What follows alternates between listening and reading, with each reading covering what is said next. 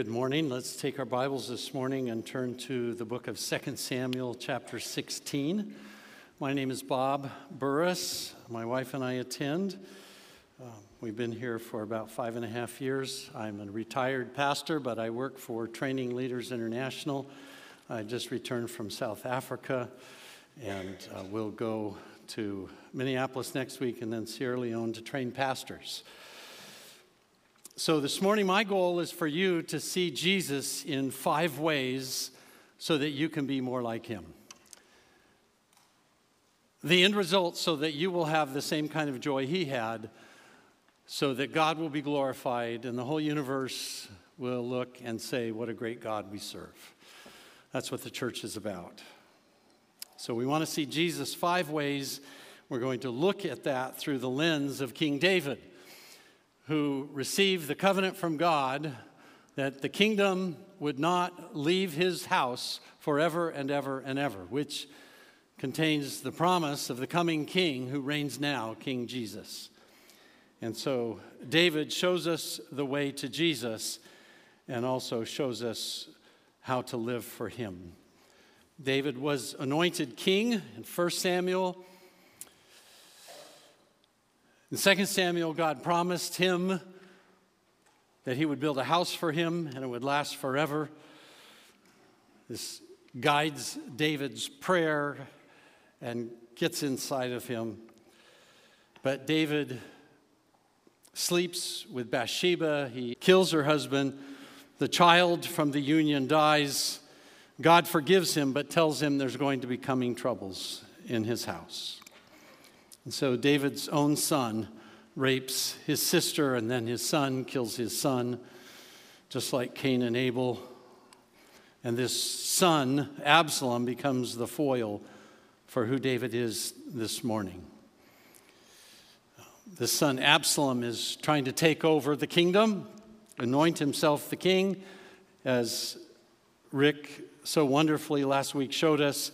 He is bitter, he is angry, he's self righteous, he has self pity. And for Absalom, it just feels so good to feel so bad. By the way, I listened to that sermon twice. I was in Africa. But when I came back, I thought, wow, what a gift Rick is to us. Let's certainly pray for him as he's uh, going to get on the plane and go with Asa to Japan for a couple of weeks to teach. So we want to begin with 2 Samuel 15 and just do a little review of a couple of verses and then move on to 16.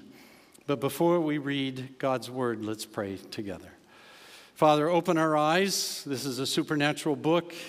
Enlighten our eyes to see wonderful things from your law, to learn more about Jesus. And Father, I pray that as we work together this morning through your word, we would have joy, the joy of Christ to be better servants of yours. In the name of Christ, I pray.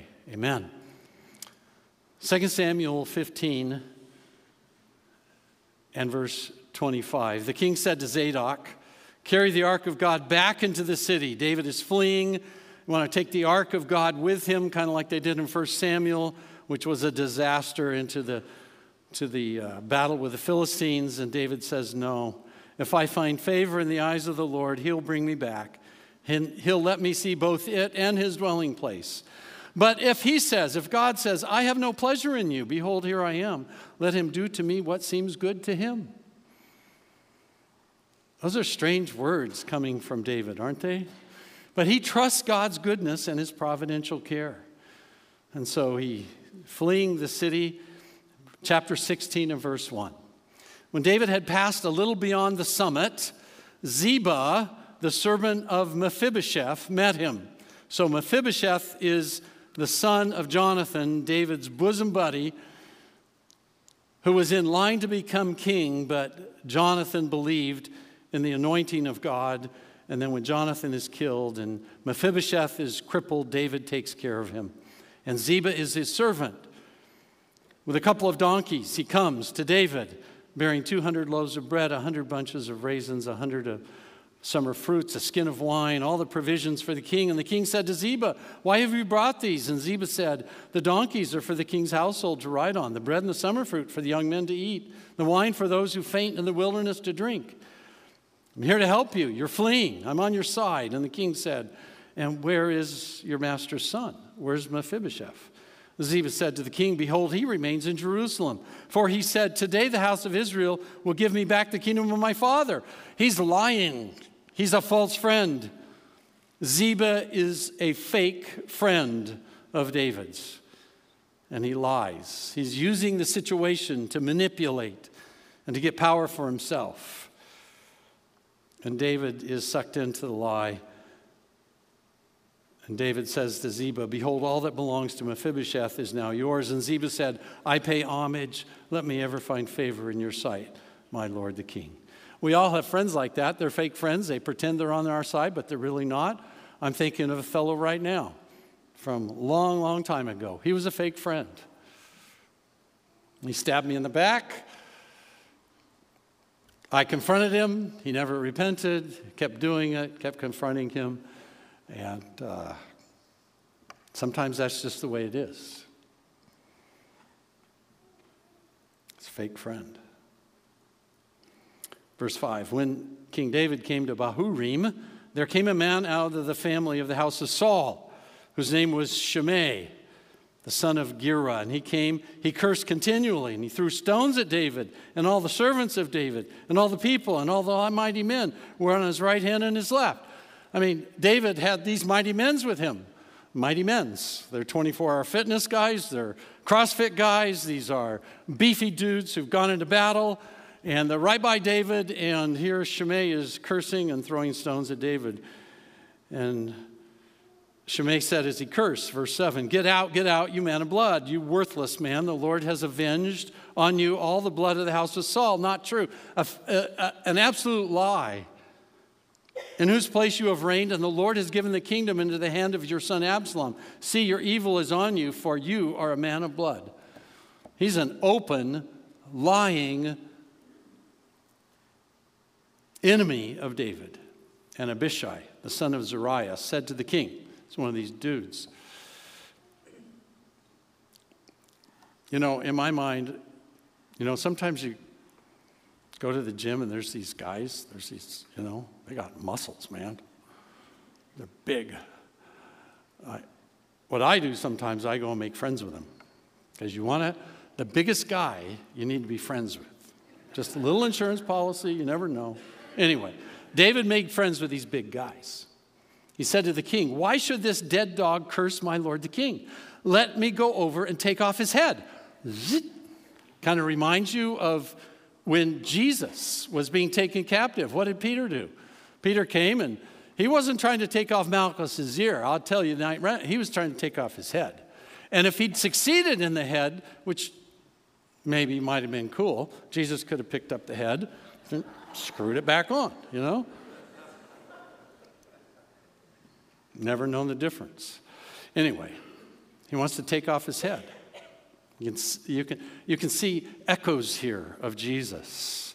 Remember, David is showing us the way to Jesus. But the king said, What I have to do with you, you sons of Zeruiah? If he is cursing because the Lord has said to him, Curse David, who then shall say, Why have you done so? Whoa, wait a second, dude, stop, because the Lord may have told this guy to curse me.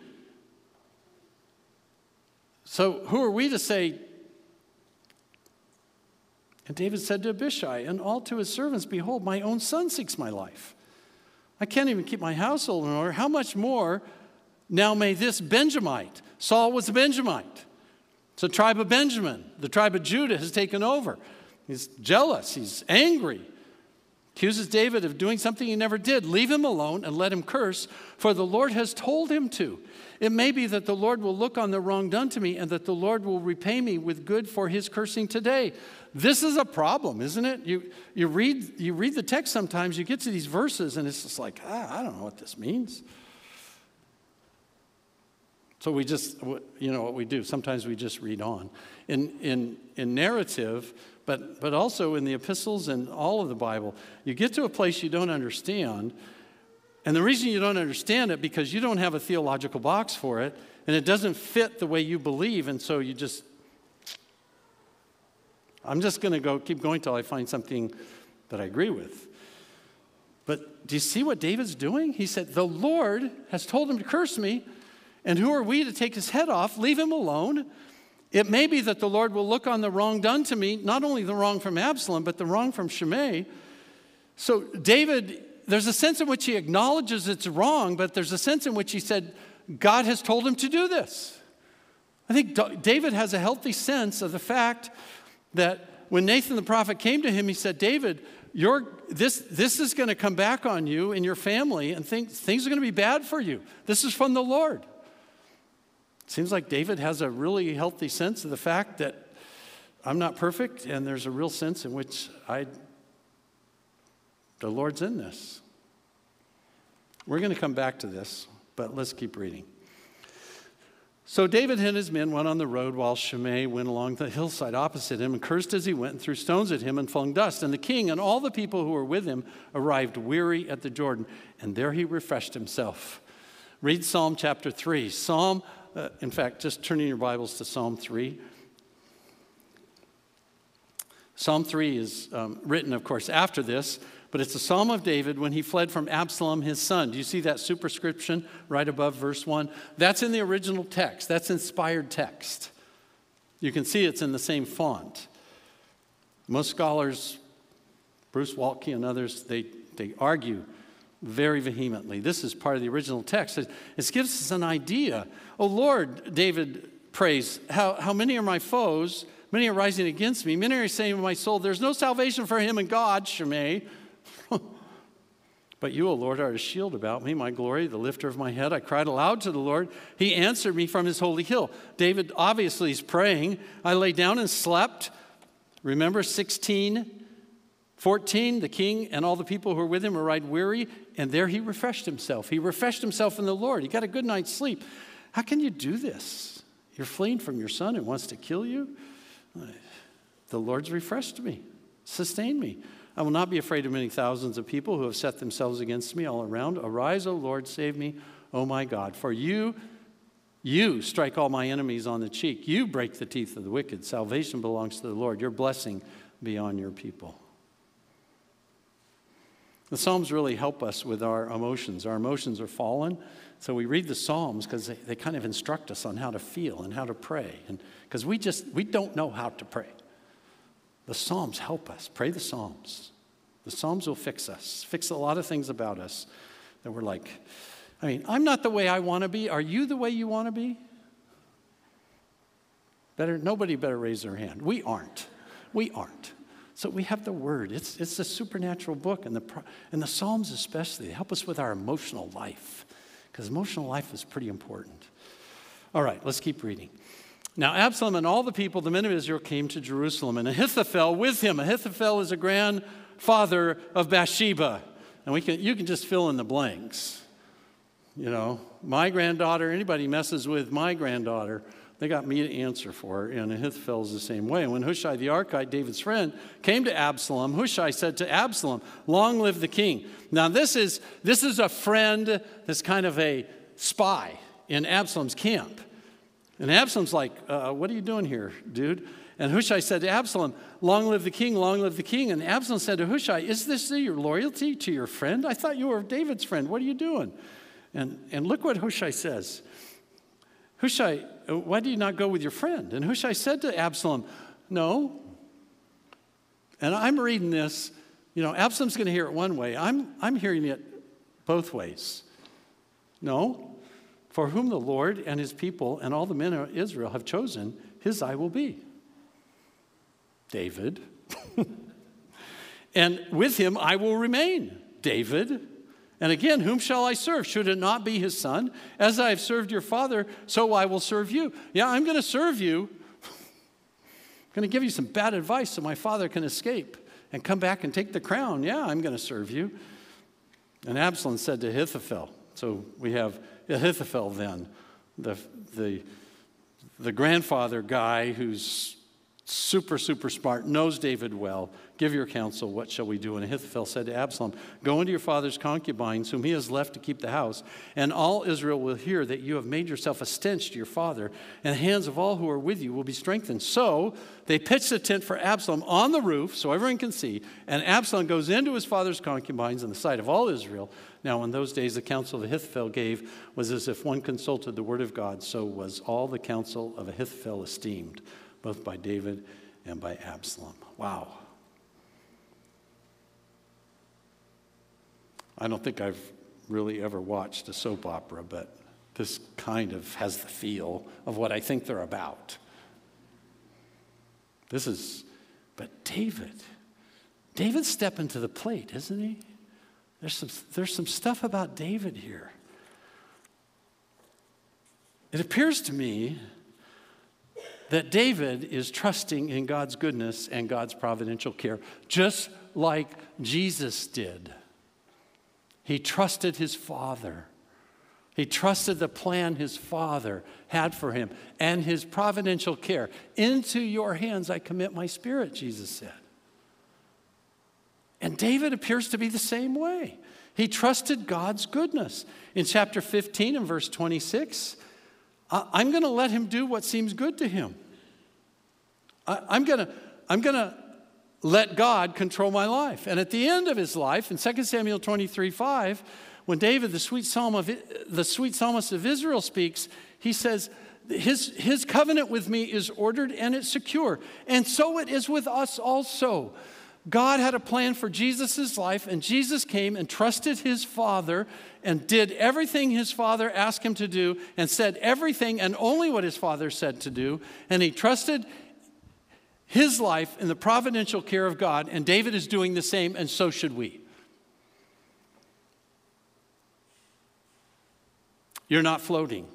If you're a believer in the Lord Jesus Christ, if you trust Him as your Savior, then you're under His providential care. He has a plan for your life, He has a wonderful plan for your life. You are his workmanship created in Christ Jesus for good works, which God has before ordained that you should walk in them. In other words, he cares for you, he loves you, he's going to be good to you. You get up in the morning, what do you have for me, Lord? And your life becomes a exciting discovery every day of God's providential care and goodness. That's number 1. I got, remember, I have five things. That's number one for us. And that cannot not give you great joy. To know he's, he's, he's hovering.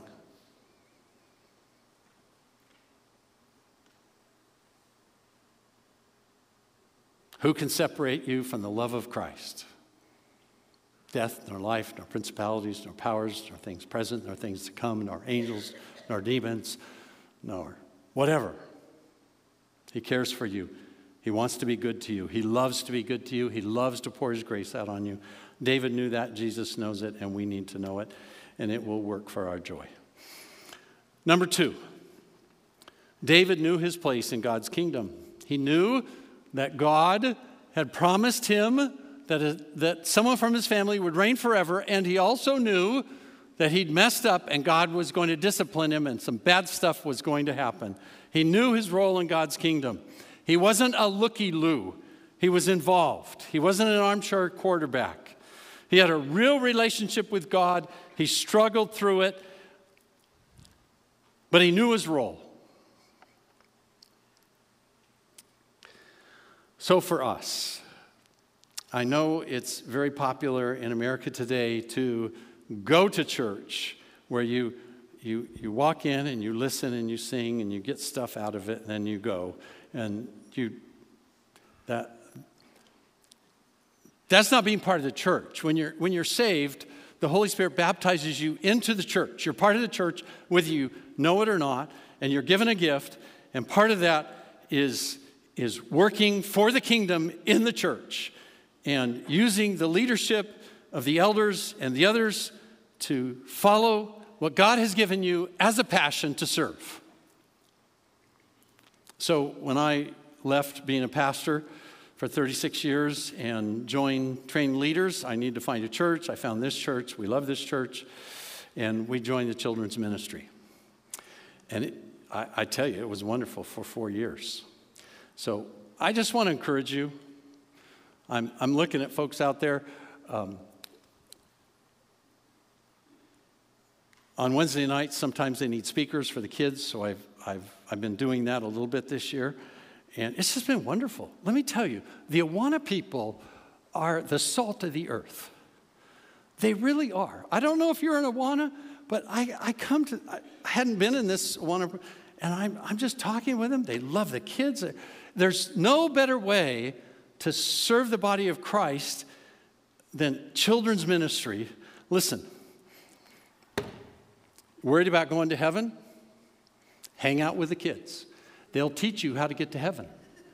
That's pretty much what Jesus said, isn't it? Unless you become like children, you're not going to get to go to heaven. So listen, there, there's, there's a dual thing happening here, okay? You're figuring out these kids and what it is Jesus is talking about so you get to heaven. It's just a lot of fun. And, and the last thing, they always tell on their parents. They have, they have no filters.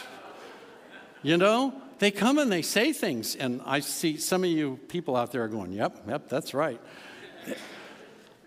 Uh, it doesn't have to be children's ministry. You know, I've encouraged people just to come and help set up on Sunday morning, work with these fine young men who come and just volunteer your time. Do, just do something. Don't be a hanger on, don't be a looky loo. It, it'll give you great joy. Know your role in his kingdom. Meet with you know ministry leaders or whatever and figure it out. But don't be just a person who comes in and goes. That, that's not going to work for your joy. And remember i said 2 corinthians 1.24 i'm working together with you for your joy. David knew his place in god's kingdom and that was the driving force in his life. I, I think i've known my place in god's kingdom or had a pretty good idea since uh, about the age 20 and I, I haven't veered from it, and it's been great. It's been good. I, it gives me joy. God may change that, and that's okay. But when you know His role, it's just, it's just the best, isn't it? Some of you out there, you know what I'm talking about. You're in the place. You're in, I see some nodding heads. You're in your place. So find a place to serve and um, get going. Number three, Jesus knew his role in the kingdom too. he really knew his role. So did David, and so should we. Number three, stop drawing hard lines between good and evil. It is, it is a disease today in politics in relationships, on the internet, the social media thing. There's, there's this camp over here and this camp over here. And it, whatever camp you're in, you look at the other camp and you just say, oh, they're so bad. Everything about them is horrible. Everything. So they, they can't even order the right food at the restaurant. They can't even, you know, even the way they smile irritates you. You know what I'm talking about? Come on. You know what I'm talking about. You, you've determined that this is a bad person. And so they can't do anything right. When President Obama was president, Had a lot of friends, they didn't like him. Um, and so I, I did this experiment. So I, I would say, hey, you know, I think he's a pretty good father. You know, it seems like he. I tried all kinds of things with all kinds of people to say something positive about the man, and they, they were going to paint him in every way as evil. In no, we have to stop doing that. We, we fall into that trap and we become these negative, judgmental Pharisees.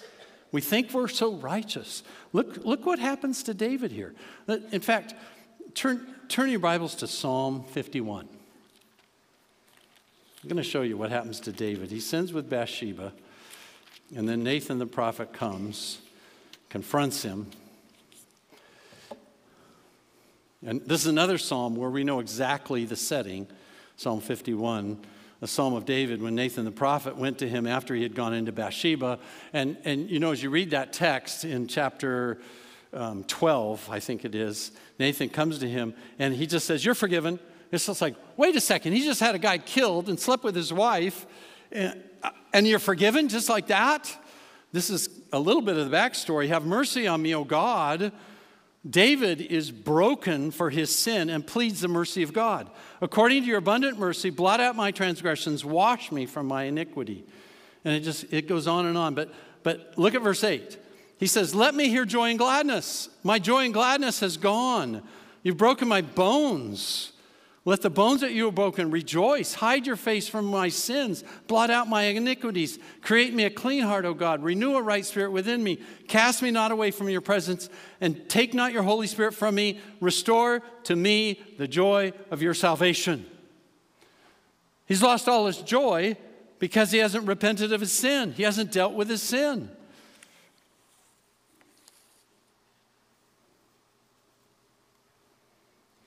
Notice what he says next in 13.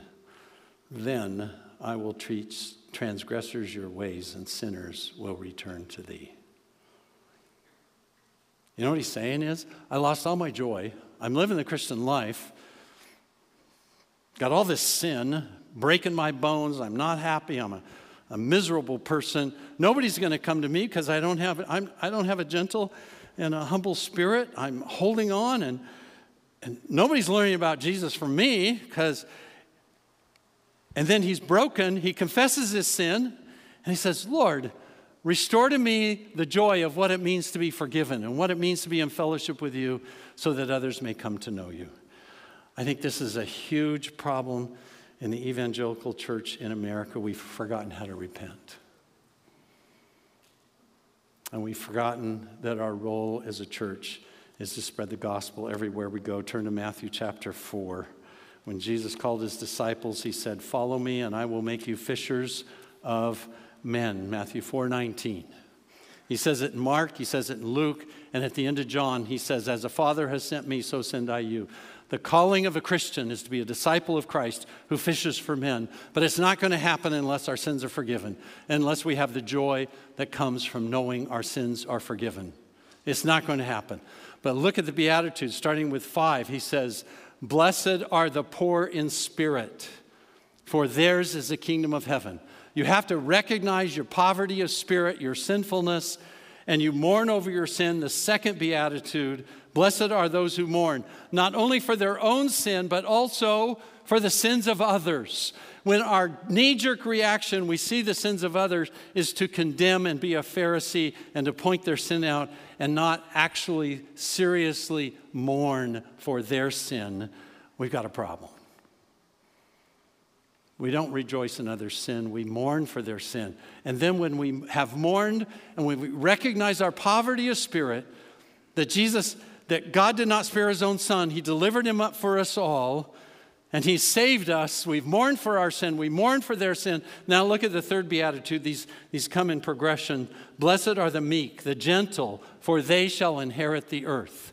You become gentle with other sinners because you know your sin. And you, you, you've, you've received the joy of being forgiven. You've received the joy of the Holy Spirit. And you receive the joy of everything that means. And then you just, you just have to tell other people about it. You can't keep it inside of you. It's, it's so wonderful. But there's no shortcuts to this. Uh, and, and, you know how the Beatitudes end here.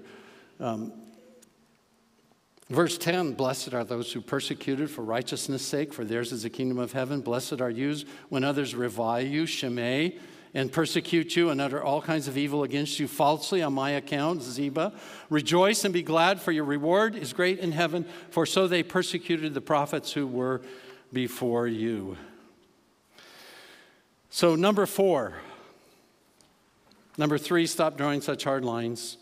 Jesus was a friend to sinners, wasn't he? Come to me, all you are weary and heavy laden. Come.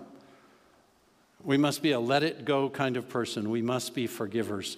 And the only way to be a forgiver is to go to God and confess and seek His mercy and His grace. Or bitterness will grow deep. Yesterday, um, you know, I love Roundup. When I was a kid, I always had to go out and weed, and all the weeds always came back. It was just a pain. But now I fill up my little one gallon thing of Roundup. It says three ounces. I put four ounces and pump the thing up, you know. And I kill weeds. I love it. But yesterday, I didn't have time to do that. I'm going to be gone. So I, was, I decided to go out with my screwdriver and do some weeding. I went out pulling these weeds, you know. And I get to this one weed. Man, it had a root about as thick as my pinky finger. It was like, okay, okay, it, uh, it, we're going to war here. So, you know, I start digging there. I, I got like, I don't know how long that thing was. It was long. And I didn't get the whole thing, it broke off. It's going to be back in three weeks when I get home. It's coming back. Listen, unforgiveness and bitterness will do that to you. It's going to grow deep, it's going to affect everything. You're just going to have to work on it. It is a war. Now, there are folks, and I mentioned this one person, I'm thinking of him again right now. Um, I've confronted him, I've talked to about his backbiting and his lies and he never repented, refuses to repent. And um, a couple years ago, he wanted to be friends again. And um, I think I've forgiven him. But you don't put yourself in a place where he can do the same thing again to you. That would, that would kind of be stupid. Okay? So forgiveness doesn't always mean a reconciliation. Luke 17 says, if your brother sin, forgive him. If he repents, forgive him. But there's been no repentance. It's been a long time, it's been a lot of effort. And so I, I don't, I don't think about it, I don't ruminate over the sin. I don't think of ways to get him back. I'm just, it's, we're, we're, it's, and, and unless he comes to me and says, Bob, you know what? You're absolutely right. But I think it's okay to let those things go. And I know some of us have had people who have sinned against us in the most grievous ways I don't even want to explain. But you know what I'm talking about? You sometimes it's it's not always neat and clean. However, at some point you need to learn and get the spiritual strength to let it go. You don't put yourself in the same situation again. Be a let it go kind of person because that weed will grow deep and it will grow hard and it, it will rob you of all your joy. It will rob you of your joy. And number five, keep your eyes on Jesus. Keep your eyes on Jesus. Turn over to 1 Peter chapter 2. This is a fabulous section. 1 Peter chapter 2. I'm going to begin reading with verse 18. Servants, be subject to your masters with all respect, not only to the good and gentle, but to the unjust servants. You be subject to your unjust masters. For this is a gracious thing when mindful of God, his providential care, one endures sorrows while suffering unjustly. For what credit is it if when you sin and are beaten it, you endure it? No, no credit. But if when you do good and suffer for it, you endure, this is a gracious thing in the sight of God. This is David. He's suffering and he's enduring it. It's good in the sight of God. For to this you have been called. This is our calling at Christians, as Christians, to suffer unjustly because Christ suffered for us unjustly. Listen, people have done $5 worth of sin against you in this life in comparison with the trillions of dollars that Christ paid for you. There's no comparison. Read Matthew 18 the servant. His master forgave him millions, and then somebody owed him 50 bucks, and he had the guy thrown in prison. Our salvation depends upon it. At the, end of, at the end of the Lord's Prayer, he says, If you don't forgive others, the Lord won't forgive you. In other words, if you truly know what it means to be a Christian, you truly come to God with your sin for forgiveness, it's axiomatic that you become a forgiver. And we just need to be reminded of that because we're, we're just apt to grab onto things. Let it go. Let it go. Work for reconciliation, but in some cases it's not possible. You just, but you, you can't let it eat you alive. Keep your eyes on Jesus. You, you, you're, going to, you're either going to get bitter through these struggles or you're going to get better. And I, I think I've mentioned this before. I, I, I do this in Africa too. I said, How many of you know an old bitter person? I got all these hands that come up, you know, and you're with them all. They, we just want to recount all the things people have done wrong against them. I don't want to be around those people. My, my wife's mother um, is in a care facility across the street from us. We have her over often. She's the sweetest, nicest. She, she, can't, she can't remember all the bad things. She doesn't remember. This is, she's, she's a true Christian. She's a true Christian. Bitterness will grow deep just like a weed, um, and you, you, you just have to let it go. Number five, keep your eyes on Jesus. Here it is. Let's keep reading. For to this you've been called, 21, because Christ suffered for you, leaving you an example that you might follow his steps. He committed no sin. We can't say that about ourselves. I can't say that.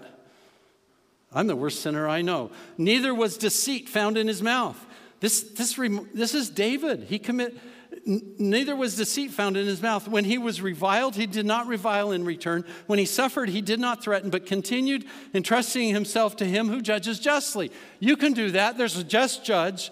Vengeance is mine. He's going to take care of it. Leave it alone. Confess your sins. Let it go. Enjoy the joy of knowing Jesus and that he will not hold back anything from you. He himself bore our sins in his body on the tree that we might die to sin and live to righteousness. Keep your eyes on Jesus. We are never more like Jesus than when we forgive. I'm going to close with a story. I got, I got permission from my son Michael to tell this story. It's a great story. I love it. You know how it is when you get old, you just tell the same stories over and over again. But this one's really cool. We're in this little church in the middle of nowhere, and Michael, I think, is five or six or something like that. And he was in Sunday school, and his Sunday school teacher was pretty, you know, harsh kind of guy. And I, th- I think his Sunday school teacher thought that our discipline of our son, you know, the pastors never, never raised their kids the correct way, just so you know. Anyway, Michael did something wrong in church, and he got in trouble for it. But the punishment was, was over the top. It was too much. It was like, really? You're going to do that to this poor kid? He's just being a, you know, a kid. They're, they do stuff. It's fine. I love hanging out with sinners just like me. Don't you? Kids are great. Have I already mentioned sign up for children ministry? It'll make you a happy person. It will. It will make you a happy person. So, anyway, it was unjust. And, and I'm going to cut the story short because first hour I went too long. And I'm going too long again, but that's okay. And so uh, he comes back and he's, you know, he's just like this. He's, what does he say? He's saying balonies, balonies, balonies. What is he talking about? He, he knew that the punishment from his Sunday school teacher was too much. And he, he knew it was baloney, but not just balonies. We're talking plural. Balonies. Balonies. He says, balonies, balonies. So I got his permission this morning, and he said, I love that story, which, which shows me he's not harboring bitterness. Listen, when, when you're the kind of person that thinks about that spouse or that husband or wife or kid or grandparent or boss or whoever it is who did this grievous thing about you, and you're sitting by yourself and you're going, balonies, balonies, balonies. You're replaying, it's just not good. Be like Jesus, be a forgiver. Restore, restore the joy of my salvation. Deal with your own sin, deal with your own sin and mourn over others, and then you'll be gentle with others. Be like Jesus, gentle and humble of heart. He, sinners came to him. Sinners came to him. Let me pray for us. Our Father, we thank you uh, for David. This section of Scripture is, is mind boggling to us, but um, Father, David recognized his sin. He recognized your call in his life. He recognized forgiveness and joy. And may we be the same way and that you help us when we're wronged, that you restore to us the joy of our salvation when we have wronged. And I pray this in Jesus' name. Amen. Thanks for listening to this message from Christ Community Church of Laguna Hills. For more information and resources from Christ Community, visit us at www.ccclh.org.